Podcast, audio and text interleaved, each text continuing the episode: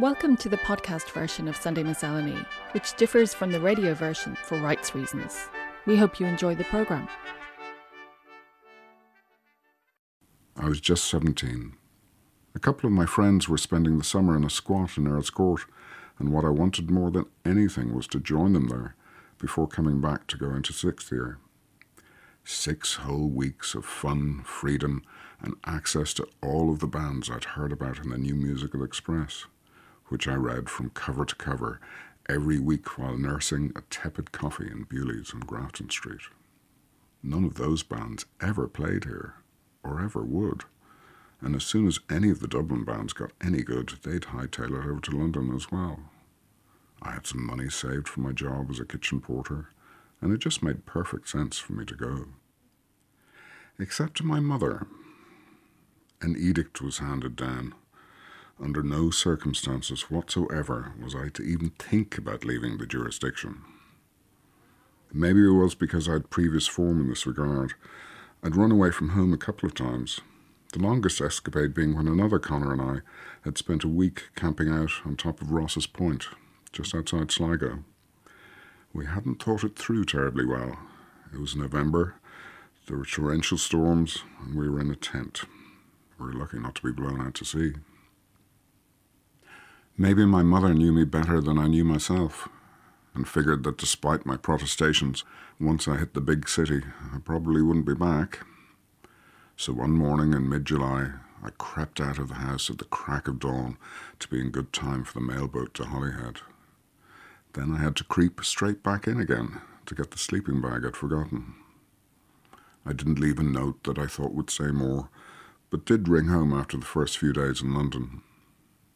My mother was resigned, knowing that she couldn't persuade me to come back, but at least she was reassured by the knowledge that I was well able to fend for myself.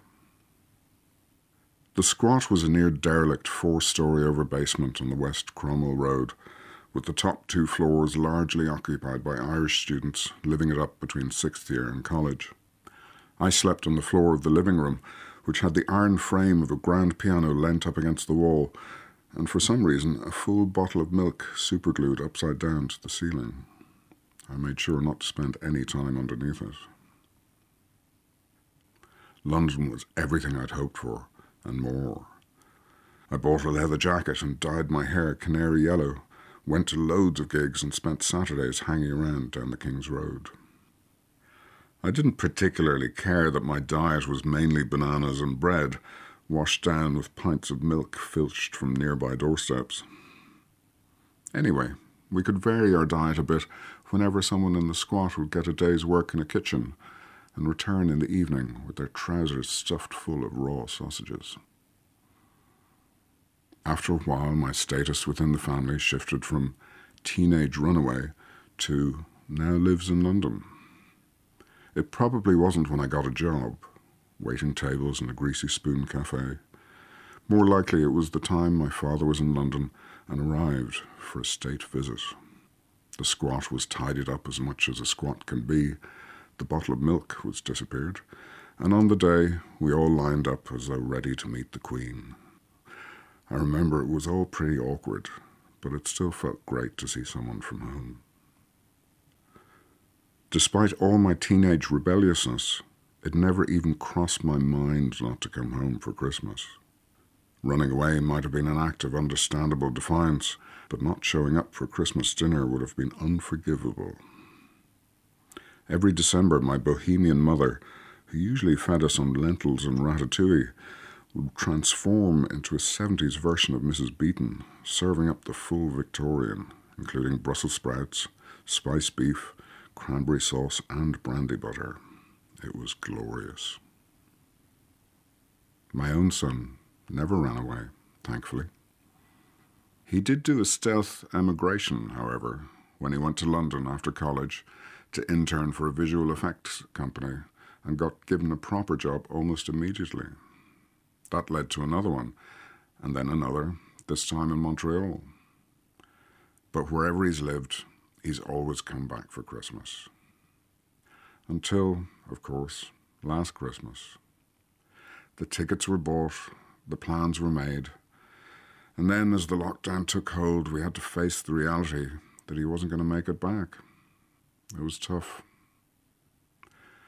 Which will make it all the sweeter this coming December the 21st, when I'll be waiting in the airport at the crack of dawn, filled with anticipation and knowing that now what I want more than anything is to see my boy again, back for the Christmas.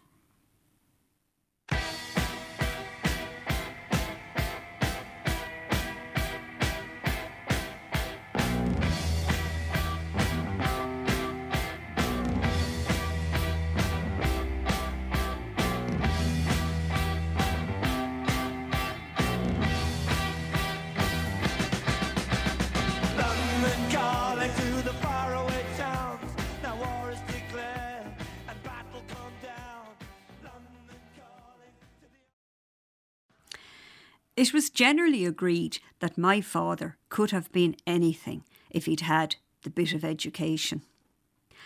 I often wonder at the grinding frustration and disappointment felt by men and women of his generation, born in the 1900s and denied, by virtue of their poverty and lowliness, the opportunity to develop their innate and evident gifts. To explain away some surprising ability or information, my father often remarked with self deprecating humility and not a little pride I never went to school, but I met the scholars coming home. His talents found expression in simple ways as he flourished shopping lists in the most exquisite copperplate. The grocer often remarked on the striking handwriting as he served us our quarter of tea and pan loaf. It was, however, after a few rare pints in December in Ned Ryan's pub in Bridge Street, Cahir, that my father came into his power when persuaded centre stage to proclaim a recitation for the company. The visit to the pub for my father and his companions was funded by their weeks of work as turkey pluckers.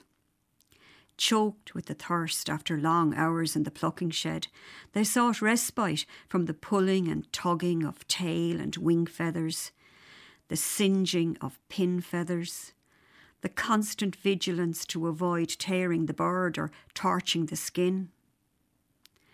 Flush with a few shillings from this seasonal work, he'd swing me from the bar of his bicycle for an evening of lemonade and tato crisps and the company of the men. I often think about how privileged I was as a child to be included in the company. My older siblings had all emigrated, and I, the youngest by more than a decade, was as much my parents' companion as their child. Those evenings, Ned Ryan's pub might as well have been Carnegie Hall for the assembly. The men would sink a couple of quick pints of porter before the real entertainment began. First up, Christy Purtle, his big rampant head of curls swaying to the rhythms of the wild colonial boy. As eyes closed, he recounted the wild goings on of the doughty Jack Duggan that picaresque character who proved to be a terror to Australia. Christie, like the rest of us, probably hadn't been beyond Clonmel, but those evenings he was transported to the outback, riding along with his hero, Jack Duggan, both of them listening to the mockingbird and keeping wily lookout for the mounted troopers. Another lovely young lad called Pat Halley regaled the company with the three lovely lassies from Bannion. The chorus celebrated how Pat, the singer with the melodious voice, was indeed the best of them all. Even as a child, I wanted to echo that assertion and say, Yes, with your lovely dark hair and hands scratched raw from the turkey plucking, you are the best of them all. The noble call requesting a contribution from my father was always met with the explanation that he couldn't sing, but would say a recitation. On such occasions, he was august as a Shakespearean actor, as he drew himself up to full stature to enthrall his appreciative and entranced listeners with the green eye of the little yellow god or the shooting of Dan McGrew. The poor men my father drank with lived lives harsh with the prohibitions of class and the curtailing rigours of their station. But thanks to my father's dramatic and commanding storytelling, they were familiar with that tragic little spot to the north of Kathmandu, where the luckless Mad Carew met his bloody end as the yellow god exacted revenge. The men would nod sagely into their pints at the crazed and lovelorn foolishness of one of their own, poor Carew, who was demented with love for the colonel's daughter. The men were also boozing buddies of Robert Service's bunch of the boys, who were always whooping it up in the Malamute saloon, until the tormented miner, intent on retribution, burst in, his demeanour full of a hunger that they too recognised, a hunger that was not of the belly kind. Men like my father could indeed have been anything but they made do with the drudgery of labouring on farms or the grim toil of lugging bags of grain in the mill. Ned Ryan's was their concert hall those December evenings, where they recited poetry or lifted their lovely voices to the overarching sky. The river shore, gurgling, brown, and unrelenting outside.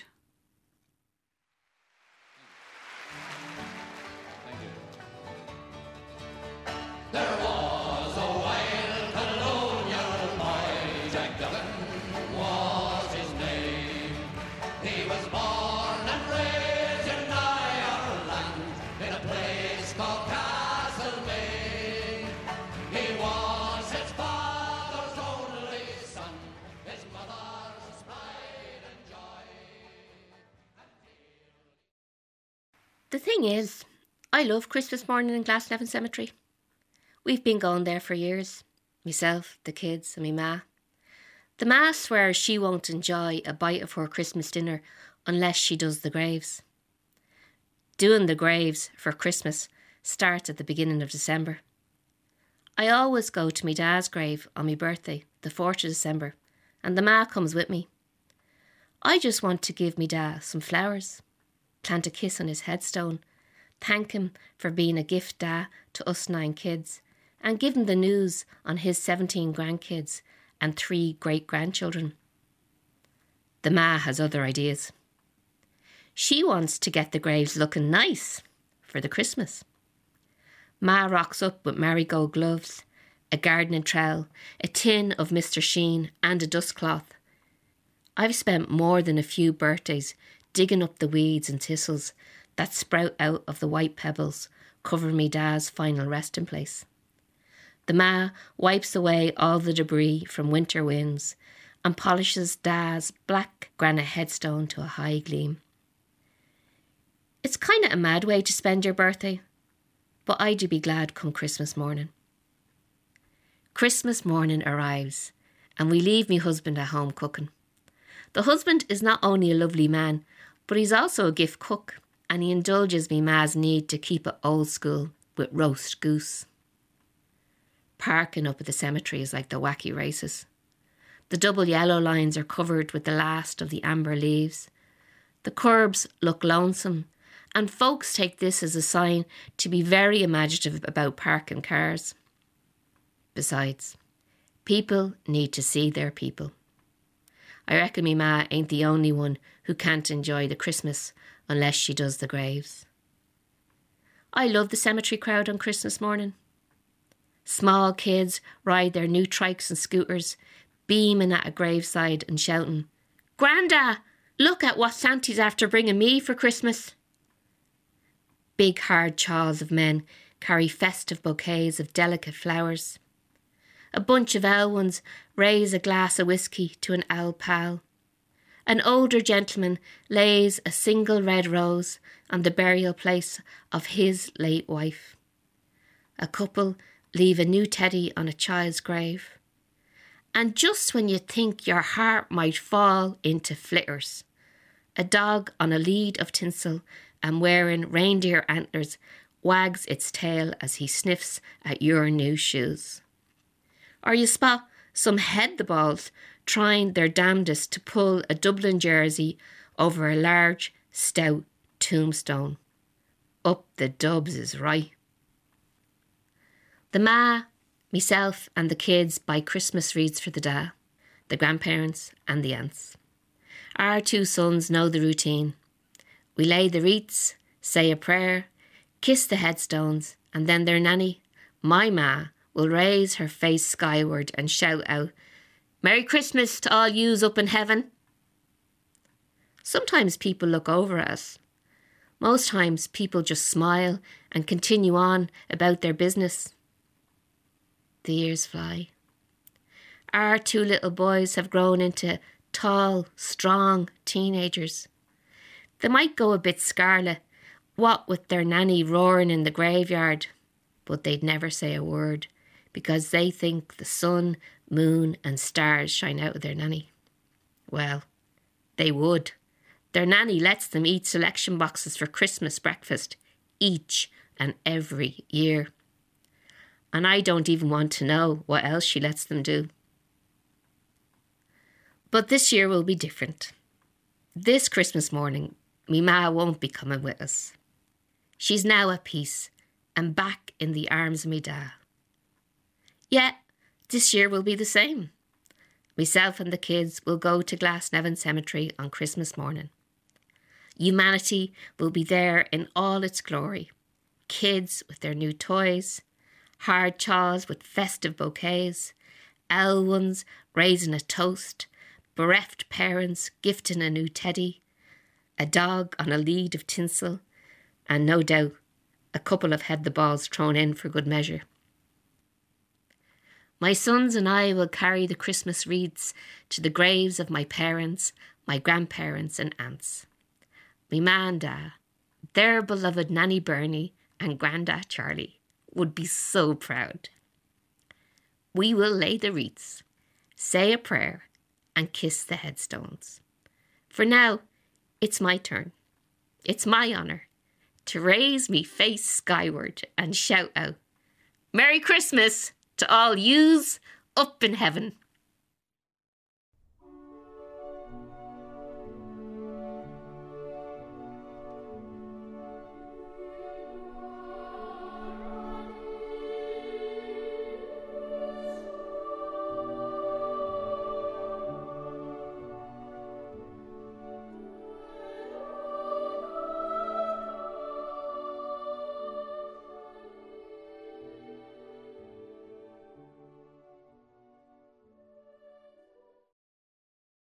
It's the light, isn't it, that makes winter special in Ireland?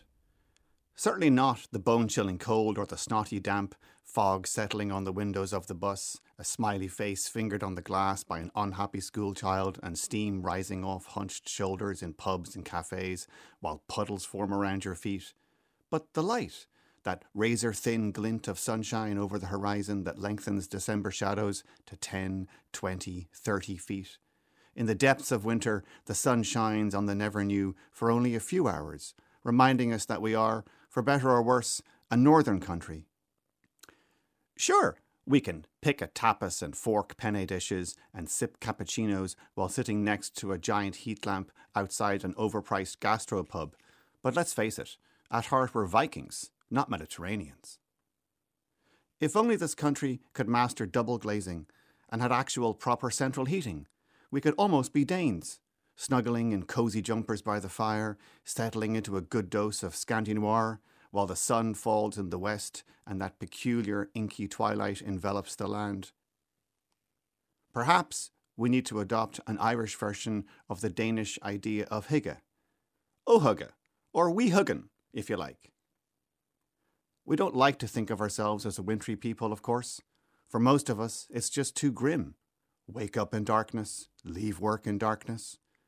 Were it not for the Christmas, with its teary welcome home to our wild geese at the airport, the joyous chance encounters while out shopping for presents, pints on Christmas Eve, and popping round to the neighbours to spread good cheer, we probably wouldn't make it through the season. After all, it's a mild winter we have. Isn't that what we learned at school? Mild, meaning damp and cold and blustery, often with seemingly endless heavy sheets of rain, but without the true shock of cold and the comforting blanket of snow enjoyed by our fellow latitudinists in Moscow and Montreal. Instead, we long for spring, keep an eye out for crocuses and daffodils, and hearken for the dawn chorus. We make a virtue of high summer when the sky never seems to get truly dark, post photos of fiery sunsets taken at half ten at night. We crunch over broken twigs and dead foliage through dun coloured woods in autumn, collecting sycamore and oak leaves for a design project we somehow never get round to doing. But I think winter is glorious. There's something quite special about it. Geese from Greenland choose to spend winter with us instead of opting for warmer climes farther south. The ducks and swans paddle in chilly waters in ponds and canals. They're hardy souls, and in spite of ourselves, we must be too. Why else would masses of people gather on Christmas Day to plunge into the sea? Why else would rugby fans wrap up and endure bone numbing hard plastic seats in the middle of January? And tell me, is there anywhere else in the Northern Hemisphere where you can buy ice cream cones in February? We may grumble at having to squint at the blinding light hanging so low in the sky during the winter months, but the Celts knew its importance and paid it due reverence. The winter solstice, after all, is all about light. Newgrange gets all the press, but the solstice also marks a battle between twin brothers, the Oak King and the Holly King. These two square off twice a year. In winter, the Oak King, his branches bare, seems to be in defeat, while his evergreen brother stands out triumphant against the barren landscape. But the Holly King's time is equally brief, and the darkness he signifies is coming to an end. The Oak King represents the light, and he emerges victorious from battle on December 21st, heralding the ever brightening days of the coming months. So I think we need to welcome winter light, especially on those days rare as diamonds when the sky is miraculously cloudless and the sun is a large bright disk lurking behind bare trees, the long shadows of their branches reaching out to embrace us.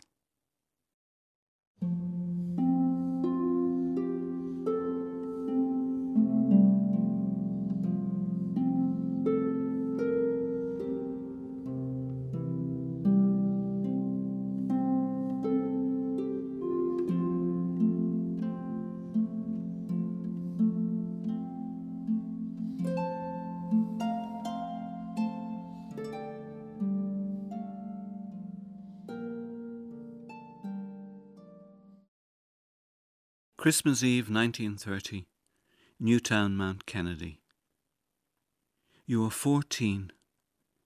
It is Christmas Eve and your birthday. The church is bedecked with swags of holly, sprigs of ivy, sprays of winter flowers in opulent profusion. The congregation is already gathered. There is an excited hum. A party from the big house is expected. It is rumoured that Count John McCormack will attend. The choristers at the front of the gallery see the gentry arrive, marvel at one gentleman's fur collared overcoat. Like Russian aristocrats, the whole party exude opulence. When they cross the threshold, the signal comes for the music to begin. All those voices erupting in unison like a great flock of doves released into the air. How you revel in it, your pure soprano voice rising highest. You imagine the notes escaping through the roof, travelling far into the heavens, crossing in front of the full moon. How far do you see into your future as the notes take off? On the way home, you sit snug between your sisters in the trap, the blanket pulled tight around you. There are goats, cattle, sheep in the ink dark fields on either side of the road as you head east towards the sea. Grandfather encouraging the pony. Above, the heavens are full of stars, and the iron rimmed wheels strike sparks off the frosted road. On and on you ride, further and further towards Bethlehem, all the while dissolving into sweet contentment, passing far beyond yourself, like a shadow moving overhead, or a bird with a thousand notes flitting from tree top to tree top, and all your tomorrows hovering there as grandfather pulls on his pipe and the bowl glows red. Will you ever feel such exhilaration again as on that glorious winter's night in County Wicklow, long time ago?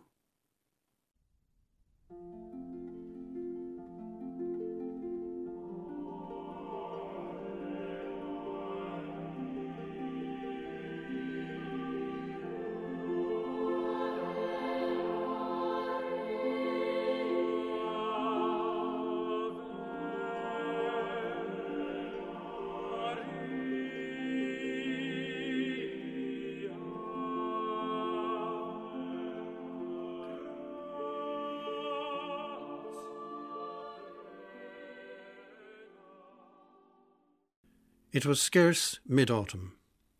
Already in the big, aggressive stores, there were glossy baubles set out for Christmas. In one of the insistent windows, there was a crib with small clay beasts the ox, the sheep, the shepherds, Joseph and Mary, and even the child, laid in straw of the manger. Weeks to go yet, months even. I could find words for the thinking behind such anticipation. Words like too soon, like marketing. In the city park, I watched a leaf, gold sycamore, in its slow glissando down the skyways to the brown earth. I could find words for the loveliness of that. But in mid autumn, there are no ready words for the infant God's drop onto our fallen world. I could not negotiate this strange time lapse. But a language for the wonders of the non aggressive, natural world in which we live, these I can find and hold to. The sounding board of heather bogland of my home place, for instance, makes the cries of meadow pipit, snipe, and curlew ring. And the lark, sky high so that you see and see again, then you lose it, but hear its trills and hallelujahs, its exulting. Until soon the lark descending stirs you, its slow inclining down to the hidden nest, still point, the heart beating. I believe we have to grow from crib to cross, from crib through cross to crib again. Evening that same early autumn day, I sat idly before the television, and then a girl child, scarce four years old, was gazing out at me from the bombed out rubble of some poor house deep in the ravaged and historic country of Afghanistan. She looked out at this our world from the incomprehension of her pain and place. Blood stained her white dress brown red. Shrapnel wounds peppered her flesh. Dust and dirt covered her, scattering the gifting of wild flowers she had gathered before the missile struck. I closed my eyes, and when I opened them, I saw the evening star in its far indifference transform through my tears to a shimmering cross.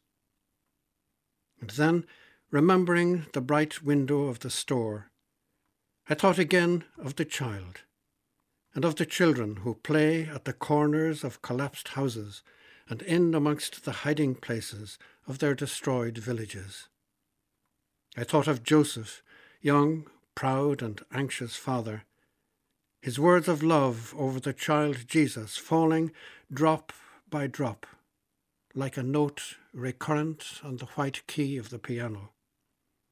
And how he worried, how we all worry, that we might protect the children from tyranny, from the Herods, the Caesars, the virus of commonplace injustice.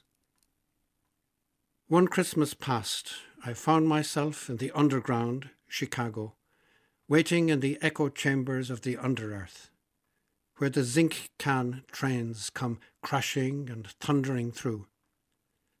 And I heard and watched while the gentle and resonant voice of one of the almost lost, one man down and nearly out, was offering the song the angels choired in the night sky above a stable.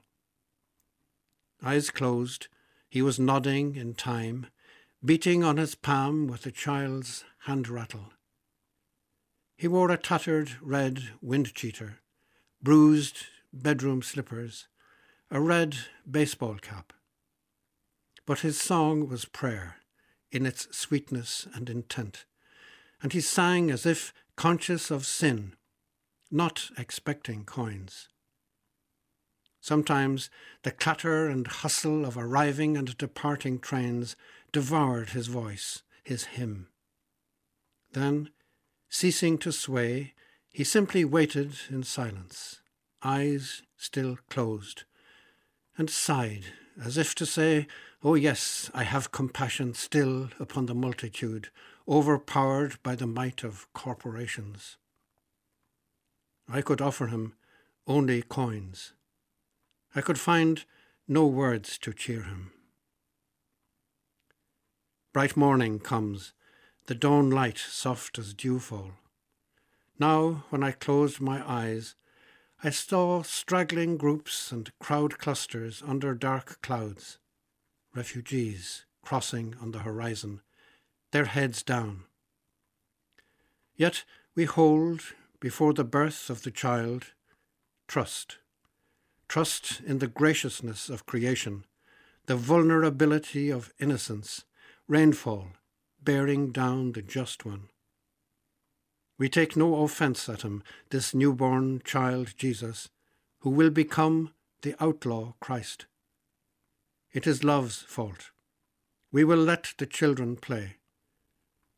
And in the manger now, look, the baby reaching up, his screwed up features, as yet the hard won flight of the Christ scarce forethought of. Consult the beasts again, the heavy headed ox, the lumpen, soft hearted ewe. Consult, too, the assaulted woman in intensive care, the man near out and down, stretched out now, sodden hearted, in the stench of an alleyway. What words for these? What word? Goldfinches in their charms, eagles in their convocations, descent of the Godhead into the secret nest. Therefore, now, at last, hush, hush, the babe dutifully sleeps. And we will let the children play. On this morning's programme, we heard Runaway by Conor Horgan and then the Turkey Pluckers Concert by Margaret Galvin. That was followed by Merry Christmas to All Yous Up in Heaven by Rachel Hegarty. Then Niall McArdle with Winter Light. And then we heard Christmas Eve 1930 Newtownmountkennedy, a poem by Kevin McDermott. And finally, Finding the Words by John F. Deane. Music this morning, we began with London Calling by The Clash, then the Clancy Brothers with The Wild Colonial Boy. That was followed by In Paradisum from Fauré's Requiem, sung by the choir of New College, Oxford, conducted by Edward Higginbottom. Then we had In the Bleak Midwinter, performed by the London Chamber Orchestra, conducted by Michael Warren Green. And finally, Gounod's Ave Maria, also sung by the choir of New College, Oxford. Sunday Miscellany's broadcast coordinator is Carolyn Dempsey and the producer is Sarah Binchy.